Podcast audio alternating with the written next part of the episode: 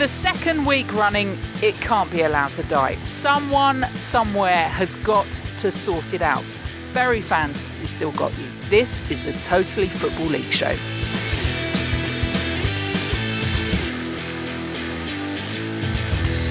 There's a Bury FC update on the way. We'll uh, talk to Accrington Stanley owner Andy Holt on how he'd scrapped the fit and proper persons test. Welcome to Wednesdays. It's Wednesdays, everyone. It's me, Caroline Barker. And like all good Wednesdays, we've an offer on ex footballers. Two for one, he's the midfield dynamo with more clubs in his arsenal than we care to mention, Adrian Clarke. Although we're not talking about Arsenal because he's a little bit angry about the departure of someone who shall remain nameless. Also, he scored on the journalistic front this week all the gear and an idea. He's only gone and recorded his own interview on his phone, and it worked. Sam Parkins here. Congratulations, Sam. Thank you. That was a little bit condescending, but congratulations again. And from a bolt on to the proceedings, poor. From William Hill, it's Joe Crilly. Hello. Fortunes looking better for Bolton this week? Uh, still very much as you were with regards to the takeover. Uh, so, no. Oh, well, Adrian's brought some tissues in um, to blow his nose, but also if you need dabbing of the I eyes think to I might happen. need them, yeah. Yeah, it's all right. Well, we're not laughing about Bolton because it is blooming awful. Caroline, I didn't get to say hello. Hello. Oh, hi. You know why? Because I was just going to have a VAR chat because you and I are the only ones in this room, I think, looking around, that have been and experienced the VAR red and green The most important people. Mm, yeah, possibly. I mean, clearly that's producer Abby. And the reason for bringing it up, because how does that relate to Football League? I have a concern, and you can tell me if I'm right to be concerned. So we went in and we've seen the VAR room and seen how it's all going to work. So there's going to be the VAR official for every Premier League game. Is that going to pull good quality officials out of the Football League? And could that then diminish the quality of officials lower down? Because suddenly we've got to have an extra official on all the Premier League games. Yeah, it's a valid question. What I would say is, are we satisfied with the quality of the officials anyway? Are we? Well, let's bring in some new ones then. I, I think look, look, it's an opportunity, isn't it, to, to blood some youngsters, maybe to, to give other officials a chance, those up and comers, so to speak. And, and personally, I would like to, I would like there to be specialist VAR officials mm. at one point or another, because having sat there in that seat with the red and green buttons and the earpiece, It's not, frightening. it's not easy. No. communication is really important, and I think actually that you need to have designated teams there, get people that work together every week, like the same three or four people, because time is of the essence, and you need to be on the same wavelength. I don't want to see too much chopping and changing there. So look, hopefully we can develop our own VAR officials. I've got a few in mind that I don't like to see in the middle of the pitch that, that we can stick upstairs, and, and, and we go from there. It does and has given me respect, more respect for the officials, and I think they should do a film of what they're having to go through and what they're having to listen to, which I know I've seen a few of them, and then the abuse that sometimes they get from players as well. And you will all have a renewed respect for officials at whatever level of the game. Anyway, that aside, I just thought it's an opportunity to get some more officials in throughout the Football League. Richard asks, and thank you, we've had lots of conversations via social media this week. Richard asks, Sunderland are in desperate need of a left back. He says left wing back. If we're going to persevere with this formation, any standout left backs, either not playing higher up, lower down, that you think we should target. Also, how much pressure do you think Jack Ross is under? He's certainly been backed. Is it too early to put Jack Ross under pressure? Is he under pressure anyway? And is that off the back of what happened last season? And did anyone watch the Oxford 1 1 and think, this is poor? Yeah, I watched it actually. I was treated to that, and I was treated to Bradford Cambridge nil nil as well. So it wasn't a thrilling live action that I watched on Saturday, but it was weird because it actually took me a long portion, long part of the game to work out what system they were playing. And sometimes that can be a good thing, but it, Embleton has come back from Grimsby, and he seemed to be playing kind of in the hole behind the two strikers. There was talk of McNulty playing more withdrawn. He was certainly up there with Grigg and it looked an issue. I think you just need to look at the personnel in the back three. They had a full back playing in the, the back three, Hume on one side and, and Gooch on the other. So they're not they're not people that you would associate with those roles, mm. really. So I think it's a little bit of an issue. You can understand why the Sunderland supporters are thinking that they haven't really got the personnel to play the three-five-two. And when you're a year in, mm. You should have those sorts of issues It, sorted. it was more the manner of the performance that it was slow and they didn't go and build on getting that equaliser in the second half. Didn't create anything for Grigg. McNulty was was brightish, but they have to improve, and he's of course he's going to be under pressure. Six, seven games. If they don't get the results, then you know there could be a change there. It could be. I'd, I, I still think he did did enough in that first season to, to warrant longer. I think they'd be fine. I really do. It, they had a few newcomers, probably nervous playing in front of that big crowd, just just playing it safe a little bit. I know they were fortunate to get a point, Sunderland, um, but remember they've got McGeady who came off the bench. He'll he'll go into the hole, won't he? Mm. Give him a free roll, and suddenly Sunderland are, are a whole different kettle of fish. You've got the pace of Watmore to come back in. I think Max Power is getting up to fitness. Mm. There, there are more bodies to come into the side. I think they're going to be fine. You're listening to the Totally Football League show in association with William Hill. Right, we start as we mean to go on. Completely wrong on all our predictions. Does anyone want to disassociate themselves from the predictions they made in the championship? We predicted the automatic promotion on the show last week, but Cardiff and Fulham then duly lost to Wigan and Barnsley. And Wigan, I think we said horrible things about, and they're doing all right. Uh, Bielsa Bonanza at Elland Road, they beat Bristol City 3 1. Currently, currently, alphabetically, top of the championship. Uh, Bristol City also won't be kicking the ball out of play if they go down. Lee Johnson's saying we just decided as a club that we're going to make a rule for the 46 games that we're going to let the referee manage the game.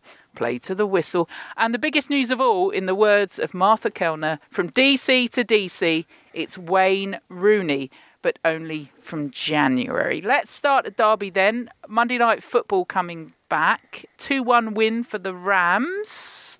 How did we assess Derby pre Wayne Rooney era? Well, I thought it was a really good performance. I'd still be a bit concerned as to whether either Huddersfield or Derby are going to threaten certainly automatic promotion, but playoffs as well. I think is a, a bit of a long shot for, for both of those two clubs, in my opinion. I think they're short in a number of areas, but what we did see was a magnificent individual performance from Tom Lawrence, who for spells last year, I know both of us enjoyed his performances, the way that he could turn defence into attack really quickly because yeah. he carries the ball so beautifully. And he scored two magnificent goals. Back into Lawrence. Oh, that is absolutely magnificent! The move was pretty good. The finish was something else. And in the second half, different type of performance, dogged. Um, and aided really well by Clark, who came in and had a. There was a couple of really good centre halves uh, performances in the division. Matt Clarke right up there. I thought he was exquisite on his on his debut. So a great performance, but I think still both those clubs, Huddersfield as well, are short in the final third. I think they're going to lack creativity and not get enough goals as they are at the moment. Yeah, I tend. I'm not saying I disagree. I just I, I would be slightly more optimistic on, on both counts, just because they, they have got quality players. Mm. Both sets sets of teams there. Huddersfield, you know, you got Aaron Mooy in there. I think Karlan Grant will come good. I think he's the best striker they've got. Big Pritchard on his shoulders. There though. is, yeah, and he, they need a bit more around him maybe. Elphick obviously didn't get off to a good start at, at the back for them, and, and Derby have got match winners. We saw that with with Lawrence, Rooney to come. I thought it was a good debut from Cocu tactically. I think you look at it, he went with 4 2 3 1, I think, at the start, but then he, he kind of evolved the system as the game went on. He just tweaked it as he saw fit. It was 4 3 3 at one point. Then in possession, you had someone dropping back to make a back three. It was like a 3 4 3. And then the second half, they tightened up, they went narrow and sort of set up a good block. So I thought that Cocu come out of that debut really well. Yeah, Cocu and the fact that clearly the players have listened to him. You're right, and the ability to switch because it's all down to them. You can tell them as much as you like, but that actually well, it, it shows there's a lot of work been done on the training ground yeah. already. Yeah, and and that it's worked. Huddersfield that unwanted. We are going to talk about. Wayne Rooney TM, who replaces Frank Lampard TM in, in a bit. But Huddersfield, that, that unwanted hat trick of former Premier League teams losing for the first time after their relegation. Still, as you say, short. I'm not sure. I've had a look around about what more we can expect from them in the in the next couple of days before the, the window closes. Right, you, you talk about the sack race. Or you didn't talk about the sack race, but I will. uh, Jan Siewert's got to be under all sorts of pressure, hasn't he? He needs to to probably win at least three of the next five games. If if they don't win, if they win one of the of the next five or six, I think he, he might he, might be out because it was so poor, wasn't it, in the Premier League? They didn't score any goals, so they would be expecting a lot more from uh, from Huddersfield, the the board anyway. But you're right. It's what's been communicated to him, what's expected of him. It's a new chairman, isn't it? Yeah. A new new chairman. We all know what they like. They like to, to make statements, don't they, and get their own people in. So we'll have to wait and see. I, I just I just look at him, and I I'm not sure that it's a dynamic that's going to work for them in the long term. Do you wish to comment? Um, No. Good. Let's talk about Wayne Rooney then. Uh, obviously, what's going to happen now is the fact they're going to be on telly every week. Uh, as as Wayne Ruby's Ruby Wayne Ruby uh, Wayne Ruby's TM Derby County. Are we impressed by it?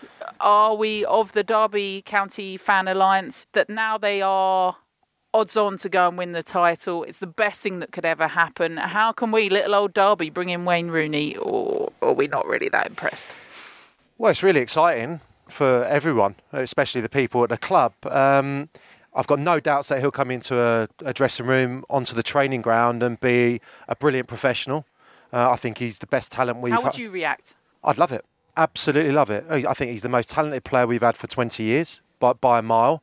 And I think he'll come in and have that same attitude that he had as a 17 year old. So he'll be a great influence around the place. Whether he'll get in the team or not, that's a completely different question. And serious? Yeah, I'm serious. Yeah, deadly serious. Yeah. Yeah, I mean, I've been watching him, and I've heard people that have played in the MLS, British players that have been in the MLS the last few seasons, and say that it's um, similar to the Championship in standard. Yeah, there are players that arguably could play in the Premier League, like Almiron, who's gone to Newcastle, for example. But there's players in MLS teams that wouldn't get in League One teams or maybe struggle in the bottom tier. So it, it's so different the standard over there. So it does go against their policy as well, or the, or the perceived policy of, of bringing the younger players through. Yeah, but I think Cocu, we heard from the guy last week, and he's. I'm not too sure that that's going to be exactly the way he goes. I think he favours a bit more experience, but yeah, with Rooney, I'm not sure. I'm not sure he'll be able to come in and have a great effect in the championship. Of course, he'll still be liable to produce moments of magic, but if they're motoring and Cocu's got a system and has got a front player in particular who's doing the business for him, you know, to bring someone in in January and immediately put him in the team could have a disabling um, effect on the side. Interesting. Yeah, well, look, you watch a lot more of the MLS than I do, so so yeah, I'll take you word for it. You, you look at the stats, you know, he scores one and two, doesn't he? He's been making goals. Uh, the question for me would be where where did Derby play him? I would say don't whatever you do, don't play him deep line playmaker because anyone can do that. They've got Huddlestone to do that. He can ping a ball. Get Rooney in and around the final third where he can make decisive impacts for the team. I wouldn't, uh, you know, I'd, I'd just give him that free role probably in the number ten position, and and and and hope that when they get the chances, he, he retains that clinical edge. I haven't seen some of the goals he scored over there. To me, he still looks like he's got plenty in his locker. Wayne Rooney, has that changed anything with, with Derby? Uh, well, coupled with Derby's uh, win on Monday night, the odds have, have come in quite considerably. They were six to one to get promoted uh, at the start of the season. Their odds have come in. They came in to, to 11 to 2 after the win on Monday night. They're now 9 to 2 on the back of the, the Wayne Rooney news. So it certainly had a positive impact on the, the, the Derby County betting. Coming up, we're going to hear from Richie Wellens, who's been grilled within an inch of his life by Sam Parkin, and also Andy Holt, the Accrington Stanley boss, uh, as in owner and chairman, is going to come on to and talk all things Bury. But Wednesday is the new Tuesday, so let's have a, a, look ahead to the weekend. Let's not make any predictions, but pick out a few of the, the tasty ones of what's coming up. Sheffield Wednesday Barnsley's caught your eye, Sam Parkin. Yeah, well, I just think two outstanding results to, to start the season. Sheffield Wednesday, obviously winning at Reading. Harris, by all accounts, a free signing from um, Cardiff was, was outstanding uh, led Andy Yiadom a, a merry dance at, at, right back, and on the other side, Odubajo and Adam Reach developed a, a, really nice understanding. So, without a manager, that's still up in the air. Lee Bullen's had the gig before, and I think previously they beat Nottingham Forest 3 0 in his first game, so he's not reading in anything into that victory at the Madejski. But a Yorkshire derby against a team which um, I might have got right that Barnsley could do quite well this season. I thought they were phenomenal. I thought that could have been they could have been two or three up against um, Fulham. Two outstanding debuts from the central defenders up against Mitrovic. Thomas getting the goal, who was really wasteful. If you think back to last season at Coventry, some big games towards the end of the season, he his end product was really lacking. So to get a goal on his debut for, for Barnsley, really encouraging. And, and Wilks on the other side was the best player. Yeah, I, I can't argue Barnsley. I, I think I tipped them to go down or be near. I tipped them to be near the bottom anyway. But yeah, no, they were really impressive. Uh, young players were brilliant, weren't they? And the centre halves, like you say, that two newbies. I think they're both 21, Andersen and Diaby. Outstanding. Uh, the fullback's good. So yeah, Mallik Wilks was the one that, that stood out to me looking at the highlights of the game. He looks more powerful, doesn't he? It looks like he's filled out a bit over the summer. Mallik Wilks. He could turn out to be one of the stars of the championship if he keeps that up. You fellas always do that, don't you? I always remember at, at school that the lads that you never looked at. Uh, I mean, height wise, because obviously I was always six foot one, so I, I never. But after the summer holidays, they come back and they'd be six foot three, having been five foot two. I was the opposite. I, I was this big when I was 13. Were you? Just stopped. I thought you say I came out this big, and then it ended. Well, I wasn't this fat. Yeah. Yeah. I'm saying nothing. Uh, Kiefer Moore, has that done for Barnsley? Heading off to Wigan? That was a weird one. That is a head scratcher, isn't it? Because Shows no ambition. I think- not not from him, but I mean, if they Barnsley- are a rival, aren't they? They Yeah, have to well, be considered so a let rival. them go. Yeah, I mean, for me, Keith Moore isn't just a, a target man. He's not just a big lump. So some people might say, "Oh, Barnsley are not going to play that way." But I don't think that he was all about booting it up to him anyway. I think he's the kind of striker that can do a bit of everything. So I don't know. I think it's a it's a big loss for them. There was a period at the back end of last season when he missed a number of games after that head injury, and they weren't that impressive, Barnsley, but they kind of found a way, and mm. so that makes me think that they they'll probably be active in the, the transfer market and try and bring someone else in. The the other point is Kiefer Moore is unproven at championship level, so it's still a gamble. Um, another championship club taking him and expecting him to score the goals because he's not established in, the, in the international second though, tier. England C. Yeah. Uh, that Sorry. What? I just saw- saw on the way in this morning that um, Sheffield Wednesday are in for Mas Luongo, and it looks like it might go through today, which would be a brilliant signing. Yeah, uh, well, again, and how that, that changes things for them. Sheffield Wednesday, Barnsley, then, uh, you're right to pick that one out. West Brom, Millwall, Millwall, uh, not least because West Brom, one of the goals of the weekend. Phillips. Oh, it's come in! No one was expecting that, least of all Ara Muric. Absolutely extraordinary! Bilic, were we impressed first time out? Well, Albion fans are impressed, aren't they? I think they love him. But if managers have a bit of charisma about them, I think it goes a long way. It sounds really shallow, but football supporters are quite quite simple creatures, and I think that the Albion fans, on the back of a few managers that they weren't too pleased with, they really want to love Bilic, Yeah. and I think there's a lot to like about him. Buys you more time. It always buys you more Definitely. Not that he, you know, he needs to buy more time. What I like about Bilic is that he is a very good organiser of teams. Um, he will make them solid, but he won't do it at, at the sacrifice of, of attacking flair. He's got a nice middle ground, I'd say, from a tactical perspective, and we saw that in, in the game against against um, Nottingham Forest. Love the fact that he gave the two kids a game. Uh, Caleb was on the left and Ferguson at right back, and they didn't let him down. I thought they looked much better than I thought they would, the Baggies, considering how many changes there were. And I really like the, the central midfield axis there of, of Sawyers and Livermore. And I actually think that that's the thing to look out for in this game, West Brom against Millwall. Hmm. Two really good engine rooms. So you got you got those two for the Baggies, and then for Millwall, Shaun Williams and Ben Thompson. I think they've got the makings of being a really good combo for Millwall this season. I don't know about Millwall. Uh, As in, we all sat here last week and said, not to, Joe. You can underline the fact that we're all pathetic again in our predictions in a minute, and if that's that's changed. But that that one 0 win over Preston North End. ah, Neil Harris has a habit of just pulling out results to annoy everyone. I think.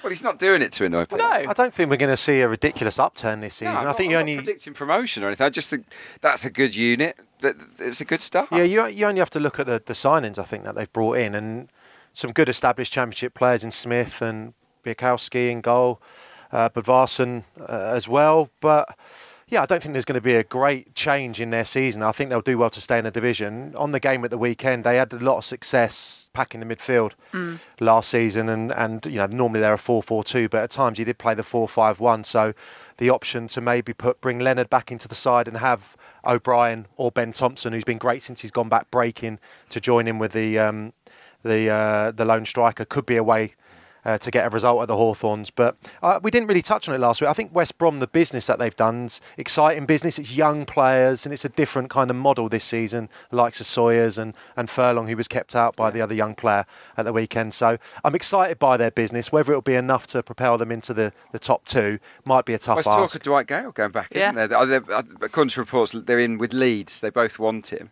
So look, if they get Gayle, that's a game changer. For, for me, they, they are still light at centre forward. West Brom. That's if it if they don't bring in another striker, I'd say as good as they were, they won't go up.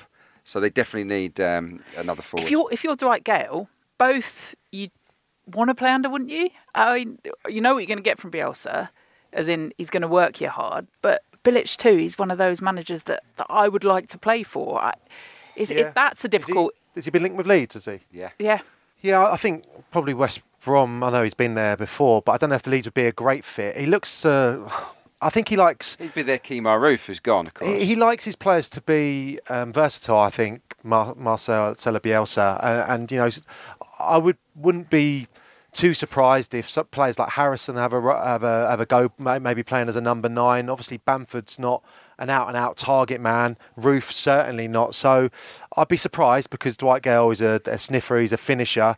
Um, maybe to go back to the Hawthorns would be a slightly better fit. Not saying that Leeds couldn't do with a bit of help in that department though. Neil Harris afterwards said, uh, "Correct me if I'm wrong, but I can't remember my goalkeeper making a save after Millwall's win over Preston North End, which is a point you'll now know, Sam, as uh, someone that goes and interviews managers regularly.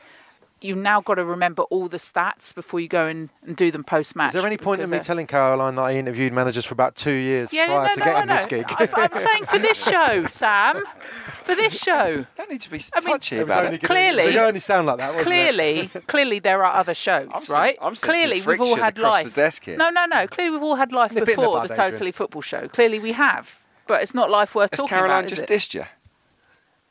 Fine. Joe Crilly, has anything changed as a result of the results that we didn't expect at the weekend? Yes. At the bottom of the table, Charlton, who were clear favourites to go down, are now joint favourites with Reading, who slipped into the, the top three in the relegation betting. Uh, so Charlton and Reading both nine to four. Barnsley out to three to one. Uh, Hull hundred to thirty. Luton uh, moving away as well with Millwall seven to two. So quite a lot of movement after that first weekend. And those two key games that we picked out West Brom, Millwall, Sheffield Wednesday, Barnsley. Who's the likely winners out of that? Uh, well, West Brom, as you would expect, are, are odds on to win against Millwall. And Sheffield Wednesday, Barnsley. Uh, Sheffield Wednesday, a shade above even money at 5 to 4 to get the win. Barnsley 23 to 10 in the draw, the same price. You are listening to the Totally Football League show. League One next. The new season is underway, which means the EFL highlights on Quest are also ready to be viewed, including our very own Sam Parkin. He's been a journalist before.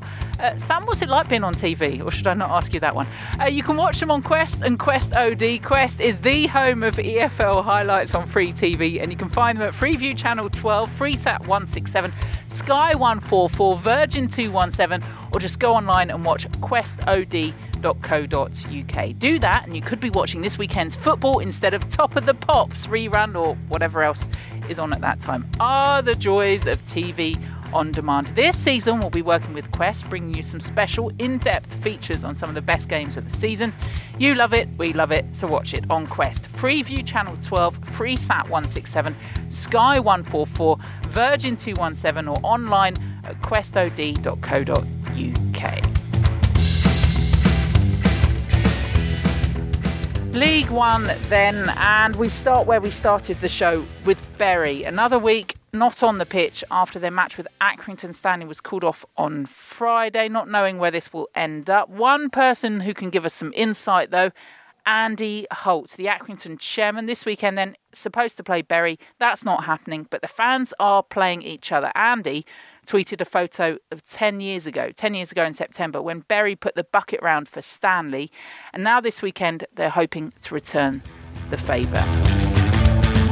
Well, it's worse now than it was 10 years ago. As I've said many times, the funding formula makes it worse. Not, you know, by guarantee. So, so I expect it's worse now, and I expect it to keep, to keep getting worse without any changes to the where football's set up. You know, I'd expect this to become more prevalent than, rather than less as things stand. So what would you So cha- what would you change? What needs to happen? Well, well, the problem is when a lot of the football formula for financial distributions and uh, financial setup was set up many years ago. You know, when, when, there wasn't a lot of money and there weren't a lot of uh, uh, worry whether it was five percent wrong or ten percent wrong either way because it were on small numbers, and, and by by applying a formula consistently over many years, what you've done is build big gaps between leagues and between clubs, and that that's what's creating uh, effectively people gambling on the getting to the next league and, and going for broke. So so you've, you've got you've got clubs that are going for broke. You know where where like Notts County where that where through his own business going under, he's he's lost his ability to fund the club. Mm. Uh, but if but had he not overspent at Notts County, then there wouldn't have been an issue. You've got clubs going to broke that, that, are run by billionaires, and they can do. And then you've got those that are trying to run sustainably. But but the, the tension with running one uh, sustainably is that uh, you're effectively going backwards. So, so as a, as a club owner, you, you're uh, you're in a trap, really. Would you scrap the test, the fit and proper persons test? I would, yeah. I'd scrap it forthwith. I, I think it's a disaster. The the uh, the fit and proper persons test. It's a bit like me saying test breathalyzing you tomorrow morning mm. and expecting to not be on the beer tomorrow night driving your car from back home from a party. You know, see, see, it doesn't predict any future behaviour. It doesn't control any future behaviour. So, so uh, there's absolutely no point in it. It should just be cursory uh, checks. Then after that, there has to be other things that, that govern how people operate. And, and at minute, the EFL buys all the problems by doing what they're doing. They they they effectively a gatekeeper on new owners by by using this test, uh, this fit and proper test. But but the truth is, no test is going to test for for what the future holds would you stick a bond down at the start of every season? So if you if this is your wage structure for the season, would you make clubs stump that up at, at the start to guarantee they can get through the season? Or well, it... I, I, wouldn't. I certainly wouldn't do it. So I, I certainly wouldn't stump it up. You know, I'm not paying for future just because other people don't run the clubs properly. I cover Accrington's uh, losses if need be, as and when, and we try not to make losses, obviously, because I'm covering them. Mm. But but I, I, certainly wouldn't put a bond down just because other clubs don't run the clubs right everybody knew about Bury. We've talked about it for years in football. You know, owners have talked about it for literally ever, ever since I got involved in football. We've known the issues at Bury. Everybody knows about it. The EFL has the information because all, all contracts are lodged with them, so they know how much. Uh, they know the turnover of the club. You, have got to hand all that information in, so all the information is there. And where, where clubs are clearly overspending, the EFL has a has a duty to check where that income's coming from you know, so asking me to put a bond in mm. because somebody else is overspending just isn't going to work because I won't do it. I know you're you're a busy man because you're running your football club and running it well, but we do love to to talk to you. So just on that that word disappear, do you think Bury will still be in the league at the end of the season? And how long do you think before other clubs will be in that that similar situation? Will we end with the full complement of clubs at the end of the season? Uh, I, I, don't know. Is the answer? I, I'd like to think uh, that we would. I don't know. I do know that Bury won't disappear. You know, Bury will uh, regroup. You know, just like Notts County didn't disappear. Mm. But it's a shame that they're going to have, they, they have to go through this sort of pain. That clubs and, and fan bases and communities have to go through this sort of pain. Uh, that, that, that really is paying for nothing because the overspending has got them nowhere. Bolton fans have a go at me all the time, but, but at the end of the day, they've, they've lost hundreds of millions and they've ended up playing at Accrington you know, they, they haven't lost anything. Uh, and we're, we're a small budget. So, so the overspending, you could argue, doesn't really get them that far. You know, so, so all it does is create anguish. And I, I just think we need a limit on it. We need we need to say, look, to protect yourself, uh, uh, you can't you can't go too mad. For me, if you either accept that clubs are going to go bust and let them do as they wish, or you put proper regulation in. Andy Holt talking about dream chasers. The problem is, Sam, as fans, that's that's kind of why we watch football, isn't it? We all want to dream. So how do you stop someone coming in with a load of money, wanting to spend the money to go through? Is Andy right? Can can you stop that? Cool, that's a tough question for this time on a Wednesday morning. Um, I don't know. I, I, think the points I made last week have been echoed, you know, uh, quite a lot this week in terms of there needs to be something in place, you know, to, to make sure that the individuals are looked thorough, looked at thoroughly before they come in charge, but also the clubs, the club's finances, You know that that needs to be more transparent fr- from the off, and I don't know how you keep a close eye across that. Get, you know, throughout. Yeah, I, th- I think you you should be should be sent independent people, Yeah. maybe on behalf of the EFL, should be going in, just making sure that the club's being run properly Yeah. as you go, doing audits. I mean, businesses do Yeah. it all the time. It's, it's it's a par for the course, especially in the financial industry. What do they do though if the auditors go in and they realise that something's wrong? That all they're going to do is Yeah, they're going to I- bring it forward. Who knows? I the mean, teams that- will still be in the same situation. That's a complicated question and something they would need to look at. But but you, I'm not saying you have to. I think you're pretty on a few strikes and then you're out. I, I, I don't know how it works, but but what's wrong with getting people to track how the business is operating as you go? Yeah. It's, it's come to. It's a real problem. This is League One, but in the Championship, we're seeing clubs sell their stadiums to fit into the financial fair play rules. That can't be right. That's not the way forward, is it? So something's got to change. To have regular checks at the football club's finances, though, so it doesn't transpire, uh, has to be the way forward, hand in hand with being more thorough on the individuals. Yeah, the, the the rulings that are in place now clearly aren't aren't working, and I don't know what the reasoning is behind these businessmen taking over the clubs at times. I don't know if it's um, an ego thing. I don't know if it's um, to have clout in the local area. I don't know. It seems that some of these people are coming in and, and being negligent from, from the word go, really. Yeah, you can't. You kind of don't mind if it is all of the above, as long as they're honest about it and and say what it is and do something that's sustainable. We don't want football to be decided off the pitch, and that's kind of what's happening at the moment. So the quicker that's sorted out, the better. After the weekend, Fleetwood surprised top team 3 1 win away to pre season promotion contenders Peterborough. They joined Sunderland and Portsmouth as not winning in game week one. Wycombe's blush is spared after they secured a 2 0 win over Bolton. A couple more injuries as well, Joe. Yeah, sadly. Um, Josh Earl, who was announced as having signed from Preston on loan until January, about an hour before the kick-off, uh, he went off after 14 minutes. So that, I mean, he's he's a young lad. He's only 20, I think, 21. But he was being considered one of the senior pros that was in that team. So he's he's out for I think up to 12 weeks with um, with a knee injury. Uh, but I, th- I thought the Bolton players gave a, a very good account of themselves, and I mean, Wycombe they, they celebrated that victory uh, on the streets of Wycombe, I imagine, um, on Saturday evening. But I think only winning 2 0 was a bit of a, an indictment on their prospects for this season. You just had to underline it, didn't you? Right, this weekend, Ipswich Sunderland. 20 years ago, this was Derby in the Premier League.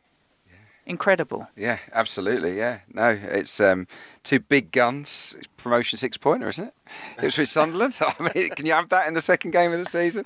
It's it feels like it. I think both will be both will be up there. Um, Ipswich, I think, was a good start, wasn't it, for them? Yeah, they, they- played very well. It was it had to be dogged at times. They had to be stubborn. But Burton didn't create a great deal after you know being quite free scoring at, at times last season. A lot of good front players, but no, there was some really good individual performances from Yeah, the Ipswich lads. was good, wasn't he? He was brilliant. Yeah. He he ran the game first half. Woolfenden. Central defender who probably looked like he wasn't going to be first choice was outstanding, and our man Norwood, without getting a goal, Mm. just lo- just love his his energy. I love the way that he's narky, gets under people's skin. Should have scored maybe second half, but him and Jackson hold up play very very good and and just looked completely different to the the type of stuff that they churned out last season. So It was a really encouraging. One 0 win at, at Burton Albion. As as a striker, that when you walk off the pitch and think, right, I've done enough for my team, because you're right, it's all the, the stuff he's doing off the ball, Yeah. creating space, uh, allowing others to to flourish. Was did you ever really give yourself any pat on the back for for that? Or was it all You, about you'd like to be told by the rest of the lads or the manager Yeah. that that's enough in the dressing room. Someone looks at you and goes, "It's just a look." Sometimes that that if you've not scored, then that's really nice. If they appreciate the hard work that goes in, and you'd have to ask Norwood or Jackson if they go three, four, five games without a goal, Yeah. and they're still getting the victories if they're content. But Saturday. They'd have gone home on the coach and they'd have felt good about things because they were really good strikers' performances. Yeah, I, I do like the balance of the, of the team that he's putting together, Paul Lambert, because you've got the experienced players like Sears and Chambers and Norwood and Judge, and then with all these kids, and there's some really good kids. Downes isn't the only good one. Uh, Dozzell, obviously, I remember remember his dad Jason. playing as a 16 year old at Portman Road when I was a junior blue back in the day. Um, so no, it's good to see him him involved, and, and yeah, they've got they've got some good players. So So that, that's a really exciting fixture, I think, in League One this weekend. I think there'll be a great atmosphere. And it's actually, for these kids at Ipswich, going down is the best thing that could have happened because they actually will get a game now. You just take me right back to a memory of I think it was the East Anglian Daily Times. They always used to do little pen picks like top trumps on, on the back of the paper, and I'm sure Jason Dozzell was always Oh, yeah. always on the back, and I always thought, oh, He was I a wish great player to watch back in the day. Yeah. Um, so yeah, so it's great to see the uh, the family tradition continuing. and it's it's working. They've sold over twenty thousand for the Ipswich Sunderland game. They took seventeen hundred to to Burton Albion as well. So th- that at least is is cha- how quickly you can change things Goal- around. I was going to say the goalie's six foot nine. Yeah, I mean, what's that about? I mean, six He's foot had a nine. good six weeks holiday as well. Yeah, uh, uh, although- although he, he almost got caught out for a goal, didn't he, dawdling on the ball? But um, yeah, interesting No, acquisition. I think they were they were together at the end of last season, uh, the supporters and Paul Lambert, and obviously he's made a bit of noise towards the tail end of last week that he needs help help in the transfer market. So I think travelling up to Burton, they would have been a little bit pessimistic about what was to come. But to get that performance against a, a good Burton side, who will Yeah. be challenging for playoffs, you- you would say. It would certainly in the top half. I think that's a great result for them, and they'll be really looking forward to it. They've got some players to to come back. Completely different test against Sunderland, but yeah, and I'm really optimistic that they could have a good season with these young players and the nice balance that they seem to have. Sunderland, uh, another draw. What odds on that? Maybe I'll come to you on that, Joe, in, in just a minute. Rotherham, Lincoln, one of the games you picked out for the weekend, Sam. Yeah, I just think two teams that are going to be up there, two teams that had very good victories at the weekend, quite comfortable, I think, as well. We spoke about Lincoln having Grant now and, and Payne, and are they going to be playing, you know, complete opposite football to that direct stuff? You know, at times that's got them out of the National League and the, and League Two. I think we can emphatically say yes, because um, with with the centre forward they've got now as well in in Walker, you can't afford to be too direct, and it looks like when the ball gets turned over they're going to move the ball very quickly. They've got people that can manipulate it and play through a, uh, a deep line defence. So all the noises coming out of the Lincoln support is that this is a team that's evolving year after year. Really encouraging, comfortable victory over I think a Exeter. sign of a good manager, isn't it? Yeah. sign of an intelligent manager because he has not set in stone. It's, it, he hasn't got one way of playing. He, he had a way to get them to where they've got, and he, he, he's bright enough to realise that's got a And I wouldn't have seen that coming, would Yeah, you? no, not necessarily, no, but but it's clever mm. because he's saying, okay, that worked to get us here. If we want to go higher, and me and my brother do want to go higher, by the way, we're going to have to do things differently. And the, the, the players they brought in have have got more quality, more pace, and interestingly, he's kept the same back four, really, hasn't he? So so he knows what works at the back. It's on the ball. He knows they need something different in League One, which is smart. Danny Cowley said, uh, "I'm hoping to get 50 points. Then I'll reevaluate our objectives for the season from that from that point." He- He's calming everyone down, and not least that will help the players as well in the dressing room. It, it will do, and he always plays it with a straight bat. And I never played against his teams, but I know a lot of friends of mine, ex teammates that have played non league, League Two, the last few seasons. And, you know, I just wouldn't have envisaged this happening because I hear the stories, you know, they're very vocal on the touchline, they're mm. quite in your face. And I just anticipated that being their way and then being set in stone. So, as Adrian says, you have to credit them enormously to saying, do you know what, we're going to recruit differently and play a slightly different way. And if they can carry it off, there'll be some huge clubs. Still in- score from a corner. yeah, but there'll be some huge clubs in for him in the, the second tier. This weekend, however, you may see a Rotherham side who are a little bit more back to front. Yeah. Um, because Paul Warne's been been talking about it. Well, they were last season, of course, because needs must when you're you're playing against clubs that have got better resources than you. But this year they're top heavy. They've got really good uh, options in the, the striker department. They've got good midfield players. So he's changed from that was it four five one probably the most part of last season to a four three three to accommodate these new players. Ladapo, Smith, Vassell. Carlton Morris, who did well at Shrewsbury a few years ago. There's re- loads of options there. And- McDonald in midfield is a good player. yeah, and obviously Ladapo, 500 grand. Not sure we're all completely taken by him. We, we wanted to see what he could do this second season after what he did at Plymouth. Goal on his debut. So I, I think both those two teams, no doubt, are going to be in and around the, the, mix up. Yeah, another player that Chelmsford City let go without a contract. Anyway, um, first chance to see Milton Keynes just briefly after their, their blank weekend because of all that's happened with. Very quick word on them. How will that help? Will it have helped. I think they had a friendly. I think they thrashed a non-league team, didn't they? Yeah. Um, in a in a friendly. Yeah, not ideal. All I can say on MK Dons is I quite like the look of the business they've done. I don't know what you think, Sam. Obviously, he's gone with some players he knows, like Hiram Boateng from Exeter, but he was one of Exeter's be- better players. Yeah. Joe Mason from Wolves, plenty of experience. Jordan Bowery caught my eye last year in a in a pretty average Crewe team, so that might be smart. Regan Poole, who was at Newport, wasn't he? Centre half slash right back um, from Manchester United. Ben Reeves has gone back, so Rhys Healey signed on. So I think that their business has been really good, and I would place them as for sure being top half material. Shrewsbury this weekend. Right then, Joe Crilly. Ipswich Sunderland. I asked you for odds on, is that going to be a draw? Uh, Rotherham Lincoln. And has anything changed when we look at promotion? Okay, so the draw Ipswich Sunderland is 23 to 10, so just above 2 to 1. Uh, Ipswich 17 to 10 and Sunderland 13 to 8. Uh, Rotherham odds on to defeat Lincoln on Saturday 19 to 20. Lincoln 14 to 5 and the draw 5 to 2. Uh, so if we kind of move to the, the top of the table, Sunderland still favourites to go uh, to win the league, uh, favourites for promotion. It's pretty much as you were. Lincoln have shortened a little bit after their win, but Sunderland, Pompey, Ipswich, Rotherham, Peterborough occupy the top five spots there. Relegation, Bolton, uh, uh, you may remember last week I was quite surprised that they were around about even money to get relegated. They are now one to five to go down uh, as the, the takeover talk drags its heels. Accrington, three to one, third favourites to go down. Obviously, Bury, um, their favourites there. And Wycombe, despite their stunning 2 0 victory over Bolton's under 23s, 100 to 30 to go down, fourth favourites. Uh, apart from that little dig at the end, what I'm taking from all of that is that Sunderland fans, Roker report as well, I was reading some of their tweets uh, talking about it being reminiscent of last season's form, about it being disjointed, what's got to be done to change their fortunes as well. For the moment, the bookies at least are not blinking. League One done, on to League Two.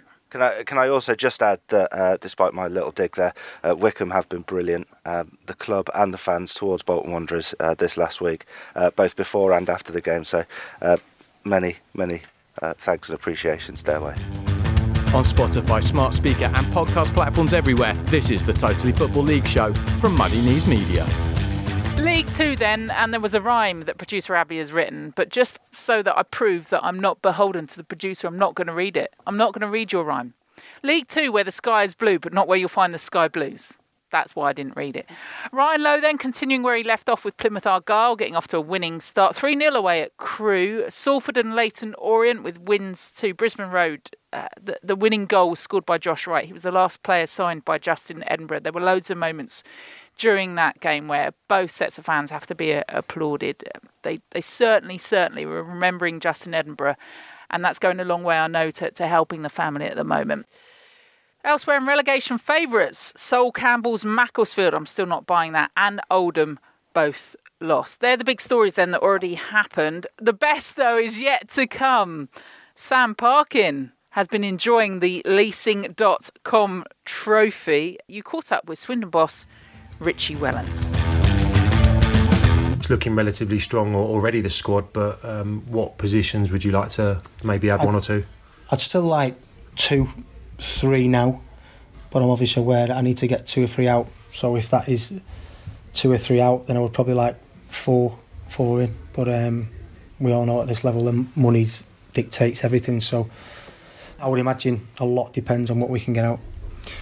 Does it make it easier now that the, the Premier League's about to get underway and the bigger clubs in the country, if you like, know who's going to be in their 18 pretty much going forward? Yeah, it does, but I'd like championship players who aren't getting in their squad. I'd like top League One players who aren't getting in their squad.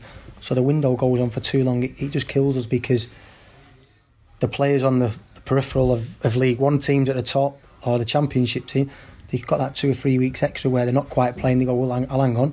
If there's an injury, if he's someone who hasn't scored in the first three or four games or played well in the first three or four games, then I might get me chance.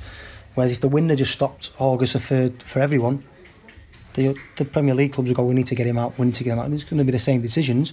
It just allows clubs to, to make the players, especially, that prolonged two or three weeks just to make an extra decision. We're trying to get a striker in now, and at the moment he's saying, you know, I might get in. If I get an injury here, I might get in. So we have to wait for that decision. I prefer that every club in the country should be third of August is when the season starts. So just end the window then. You've been a manager for a while now, obviously um, at Oldham and, and here as well. I was reading some stuff about Leeds United, and Marcel Bielsa likes to have a small squad Yeah. uh, and work with some younger players maybe in and around that first team group. Is that something that you would prefer so you can keep all the players on side in essence and you haven't Yeah. got that five or six that are got the long faces around the training ground? I don't mind that because I try and treat everybody the same. It's just that financially, last year we had 30 players. So let's get rid of 10 and use their wages to put a little bit more on the players that we bring in. So we might pay a little bit extra than what we want. But if we keep the squad smaller, then the budget is still the same. I think we've got a lot better quality this year than we had last year.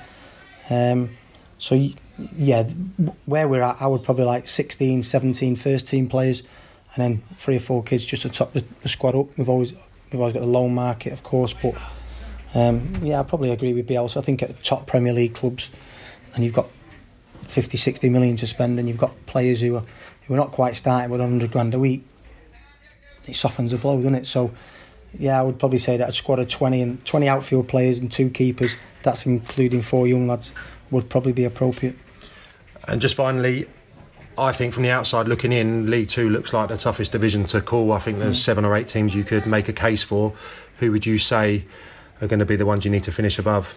Uh, I think Plymouth, because they've got 50% of a team that got relegated from League One and 50% of a team that got promoted from League Two last year. So he's not too much.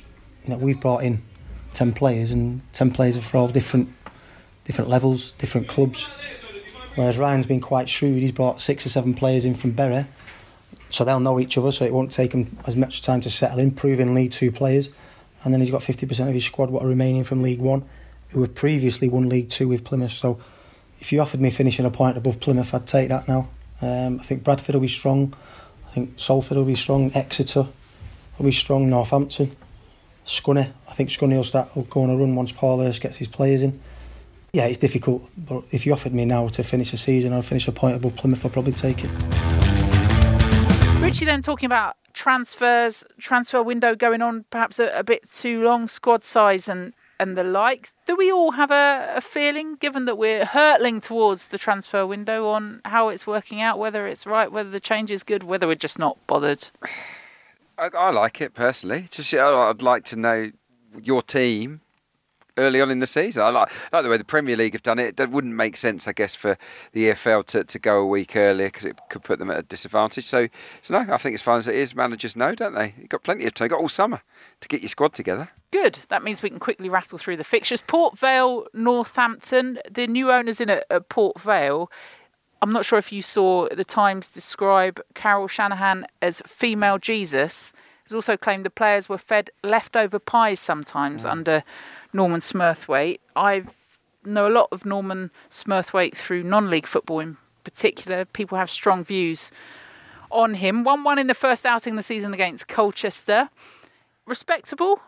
You know what they should have been fed? What? Oatcakes. Hey! uh, but that means you can handily listen back to No, some but of our on. previous What podcasts. is a leftover pie? Is it a half-eaten one, or is it one that just didn't didn't get picked up? By, I always have by this the discussion about Kit Kats because Kit Kats, the middle of a Kit Kat is crushed up Kit Kats, right? So what came first, the chicken or the pie? Oh, sorry, As long as it's not half-eaten, maybe what's the we'll big deal? half-eaten. Just going back to when I sampled the oatcakes, um, there was such a miserable atmosphere around Port Vale when I was there last season. Yeah, they lost, uh, I think it was against Swindon, 1 0. But, you know, when you go down at half time and the moans and groans and the way it had become under the previous owner was was terrible. So it's great to see some optimism. Um, Carol and Kevin Shanahan. Why is she the female Jesus? Um, I just think because she's given hope after such a horrible previous regime. So yeah, yeah, everyone's really enjoying it. There's been the hashtag New Era doing the rounds at the club, and people have been a bit sceptical about the new signings. But she's been saying, "I'm buy- I'm buying." Promising players to make them stars in the future rather than buying the, the finished article. So, yeah, good start for them. 1 1. The biggest topic in terms of the personnel style of play is whether the manager's going to go for two strikers, someone to help Tom Pope out, and he rubbished it after the game and said systems rubbish. You know, it's about attitude and it's about players being versatile within the system that he chooses. So that's something to keep an eye on before the Northampton game, whether he changes playing one up top. But what what stage does that change? The as in at what league does it change and the attitudes, or does it? I, I just found it interesting we were, when you were talking about Danny Cowley and how he's adapted to work with different players the higher up. Well, you he's always gone. have to do the basics. You always have to get that right. Mm. So you look at City in the Premier League, and they, they work so hard, don't they? They do all the the the dirty work properly. It, it doesn't change. So Apart from, can I just laugh at the fact I, I went to watch a National South game at the weekend and uh, we tried to do a City from the goal kick, you know, build up at the oh back. yeah, yeah. Didn't work. anyway, In terms of that, yeah, I think I think it become the, the basics become much more important the lower down the pyramid pyramid you go. You should only do the odd bit of uh, tricks and flicks. But no, I thought it was a cracking result for Port Vale. Love the way they won the penalty. It was like a press and they nicked the ball in a good area. If they continue in that vein, I think they have a, a much better season, Port Vale. the 1 1 with Colchester against Northampton, tricky because do we know will the real Northampton stand up? The changes that they've made, again, how long they've got to take to, to bed in. Yeah, and they'll be disappointed after that opening day uh, defeat. They got the big target man, Harry Smith, who, after a bit of an indifferent time at Swindon, really found his form at, at Macclesfield last season. So he's going to be important for them. Uh, I think for, for Port Vale, it's still going to be goals that are going to be the problem. I think defensively, when John Askey went in there last season, he really got them defensively sound, changed the system at times as well. So I don't see it being a really high scoring affair, and I think Northampton uh, potentially could get something out of that game. Yeah, I, th- I, th- I think they've got good characters. I think the players they brought in, the senior guys, uh, McCormack who's injured, I think now. Uh, Chris Lyons is another one. So, so yeah, they won't be bad for long, in my opinion. I think I think they're another team that will enjoy a better campaign. Uh, Northampton, by the way, it was a 1 0 defeat to, to Walsall, if you haven't seen those results from the, the weekend.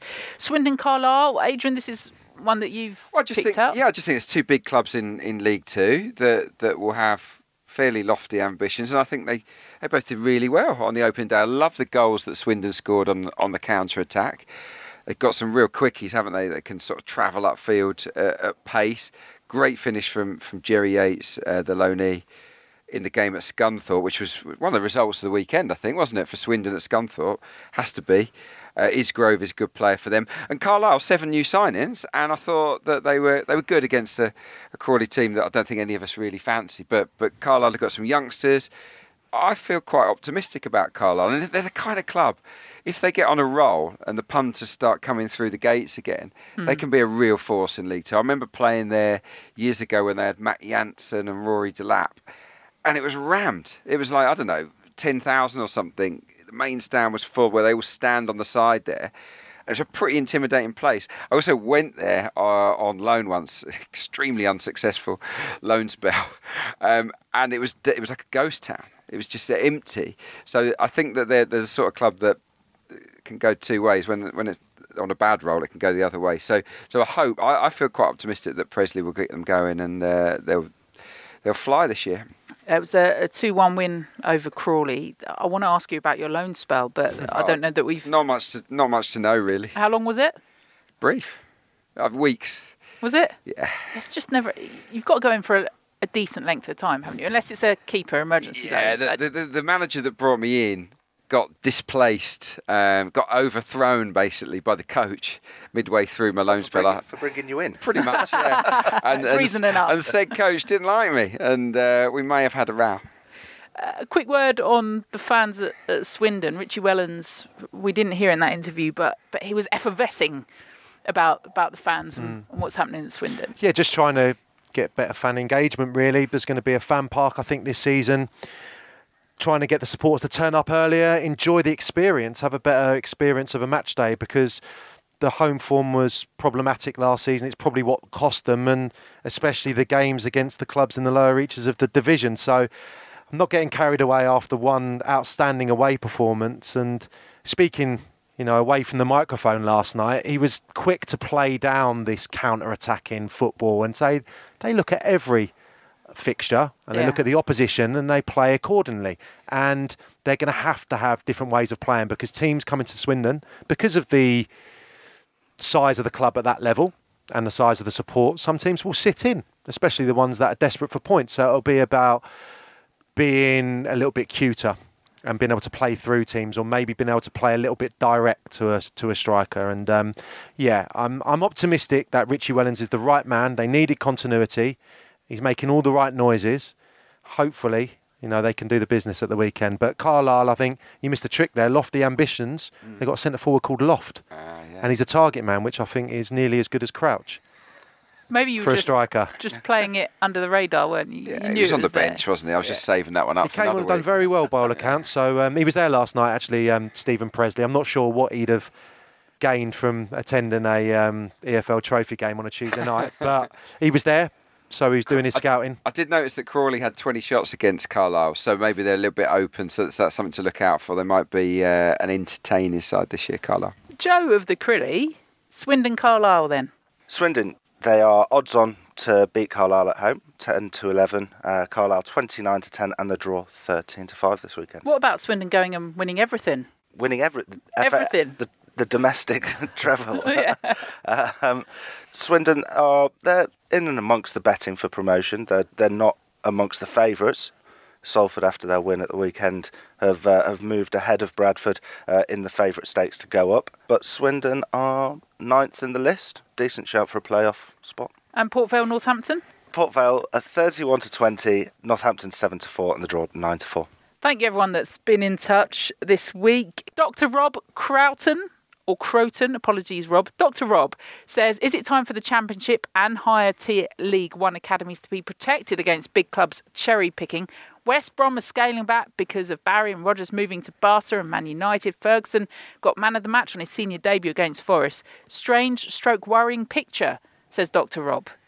Anyone yeah, else? Not great, is it? But but the cherry picking because of the the rules that are in place, it can happen to to, to anyone really. Can't I, am not comfortable with it, but you also see play, young players from Premier League clubs get get poached away as well. It's just kind of the way it's gone. You want to blood those players, you want to bring them through, and that's well, going to be the quality. And and I think the best way to hang on to your best young players is to actually use them in the first team. Have role models that these kids can aspire to, so that when a bit other club comes knocking, they think actually.